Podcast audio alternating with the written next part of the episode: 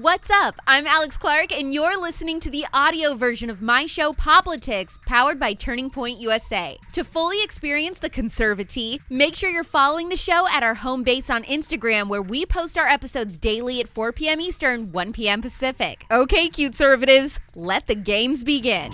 There's a lot I need to say to you. A lot. Kanye West is being deplatformed off everything, right? his bank, JP Morgan, for these anti Semitic comments, Twitter, Instagram. Plus, he's now showed up at Candace Owens' documentary premiere. And I've decided to compile a thick stack of receipts, if you will, because this goes much deeper than meets the eye. There's something else going on here. I'm Alex Clark, and this is POPlitics.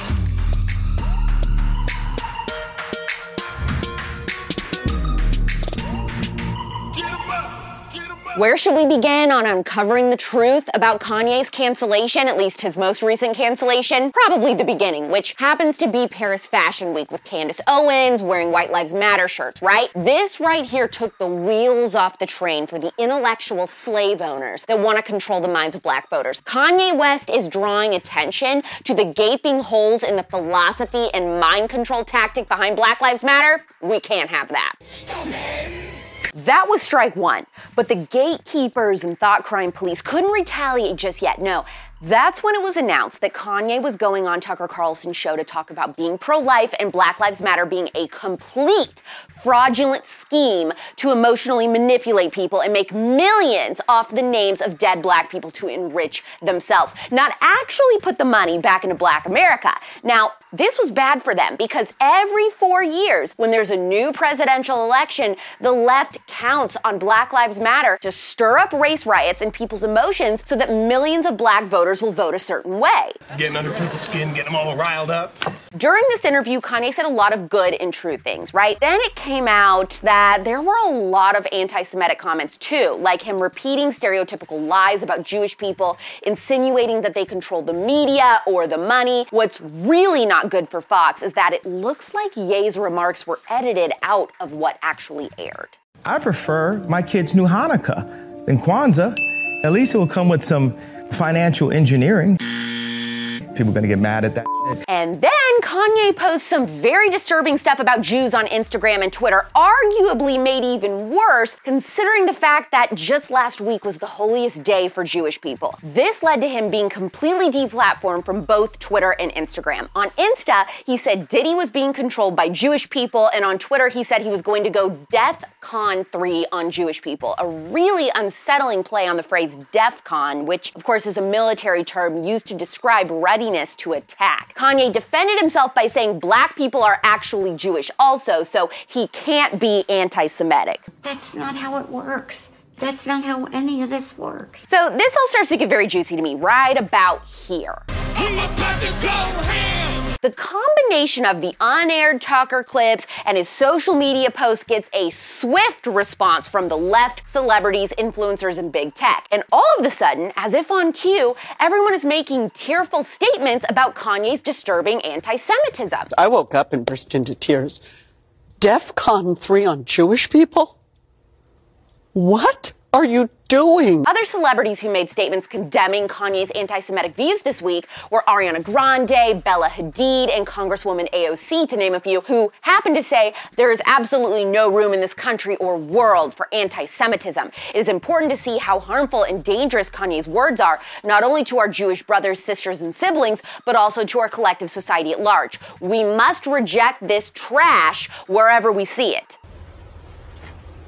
A minute. This is the moment that the alarm bells really started to go off for me. Congresswoman AOC is condemning anti Semitic hate? That's great, obviously, but why is she only saying this after Kanye West says something, and not when her own district and the districts around it are experiencing record hate crimes against Jews. In fact, Tablet Mag just wrote a piece in August saying it is open season against Jews in New York City. Of the hundreds of hate crimes committed against Jews in the city since 2018, many of them documented on camera, only a single perpetrator has served even one day in prison, and that the city reported a 76% year over year rise in hate crimes during the first three months of 2022, attacks on Jews more than tripled. Seems like if Jewish people were truly a priority to the left's beloved Congresswoman, maybe she'd do something about the policy she advocates for that puts people who actively want to harm or even kill Jews back on the street. I've got a bad feeling about this. By the way, I'm just getting started because then we have Ariana Grande and the Hadid sisters. Homeboy's gonna like get it.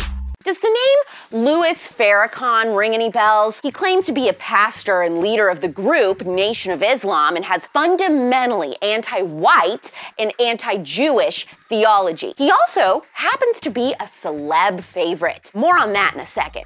According to the Anti Defamation League, Farrakhan has alleged that the Jewish people were responsible for the slave trade, that they conspired to control the government, the media, and Hollywood, as well as various black individuals and organizations. He frequently denies the legitimacy of Judaism or Jewish claim to the land of Israel, arguing that Judaism is nothing more than a deceptive lie and a theological error promoted by Jews to further their control over America's government and economy. He is also called Jewish people termites, and as recently as 2018 made a shockingly anti trans and anti Jewish comment saying the Jews were responsible for all of this filth and degenerate behavior that Hollywood is putting out, turning men into women and women into men. Now, that same year, 2018, Miss Ariana Grande, who just called out Kanye West, hugged and posed for a photo with Louis Farrakhan at Aretha Franklin's funeral. Oh, Ariana, we're really in it now. Then there's Bella and Gigi Hadid, two of the biggest, most ignorant, and hateful hypocrites of all time. They have the audacity to call out Kanye? Really? For years, the supermodel sisters have turned their combined 132 million Instagram followers into anti Israel activists. In March of this year, Gigi posted, I am pledging to donate my earnings to aid those suffering from the war in Ukraine, as well as continuing to support those experiencing the same in Palestine. So we're now saying the most violent war in Europe since the Second World War is what's happening to the Palestinians? I knew it was bad. I didn't. I didn't know it was that bad. A few weeks later, Bella Hadid posed on the cover of Vogue wearing a Maison Margiela dress designed by John Galliano. Why is this significant? Well, I'm glad you asked because in 2011, John Galliano was caught on video saying, I love Hitler. People like you in Paris, he was talking to a Parisian person, would be dead today. Your mothers, your forefathers would be effing gassed and effing dead. I love Hitler. People like you would be dead today. Your mothers, your forefathers would be gassed. And Oh, oh my god. A problem. Could seriously do a two hour show and keep going with the receipts, but I'll wrap this up with a real shocker here. Eminem, former President Barack Obama, Dave Chappelle, and yes, even Kim Kardashian, Kanye's ex wife, have photo evidence that they're cozy with Farrakhan. I don't see anyone this week coming after Kim. Do you? So, what does this all tell us? That while Kanye's comments were atrocious and should be condemned, even by conservatives, just because you get some things right doesn't mean everything's right. It seems to be an awfully convenient excuse for these same people who have been chummy with anti Semites and their own anti Semitic views before to use this against him as the final straw to lock him off social media. What I'm saying is this I don't believe for one second that it's Kanye's comments on Jewish people that are upsetting to these celebrities or to JP Morgan, the bank who just told Kanye he's no longer allowed to bank with them. That's all a facade. It's his comments, mark my words, exposing Black Lives Matter and the left, his pro life comments that were his real crime in the eyes of the leftist elite. The thought crime police are out in full force and they are willing to wait for just their definition of the right screw up to make you pay.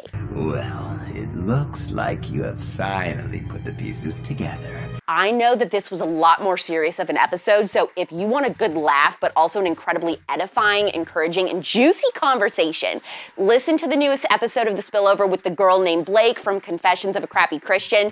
We talk about comparing yourself to other Christians, behind the scenes drama of podcasting, the rise and fall of Rachel Hollis, and tons more. It was a blast to record this episode with Blake, and I know you'll love this one. Subscribe to The Spillover anywhere you get your podcasts and a five star review. Please, please, please, please, please leave that. Also, please heart and thumbs up this episode of POPlitics. Comment your thoughts, and if you agree, what did you think of Candace Owens continuing to invite Kanye West to the premiere of her new documentary, by the way, despite his comments? I think it's an interesting conversation to have. Share this episode to your stories, DM it to everyone you know, especially any Jewish friends, and hit the save button to support us. I am going to a charity fundraiser, so I can't film an episode of POPlitics for Monday. That means we are back Tuesday at 4 p.m. Eastern, 1 p.m. Pacific. That's a great opportunity, by the way, to use the weekend and Monday to catch up on POPlitics and the spillover. It's pop culture without the propaganda every single day. I'm Alex Clark, and this is POPlitics. Hopefully, you found the conservatee scalding today. Don't forget, if you want to get the full POPlitics experience, to follow us on Instagram at POPlitics, where you can watch the episodes and see all the fun clips. You can find me on Instagram too at Real Alex Clark. Love you, mean it. Bye.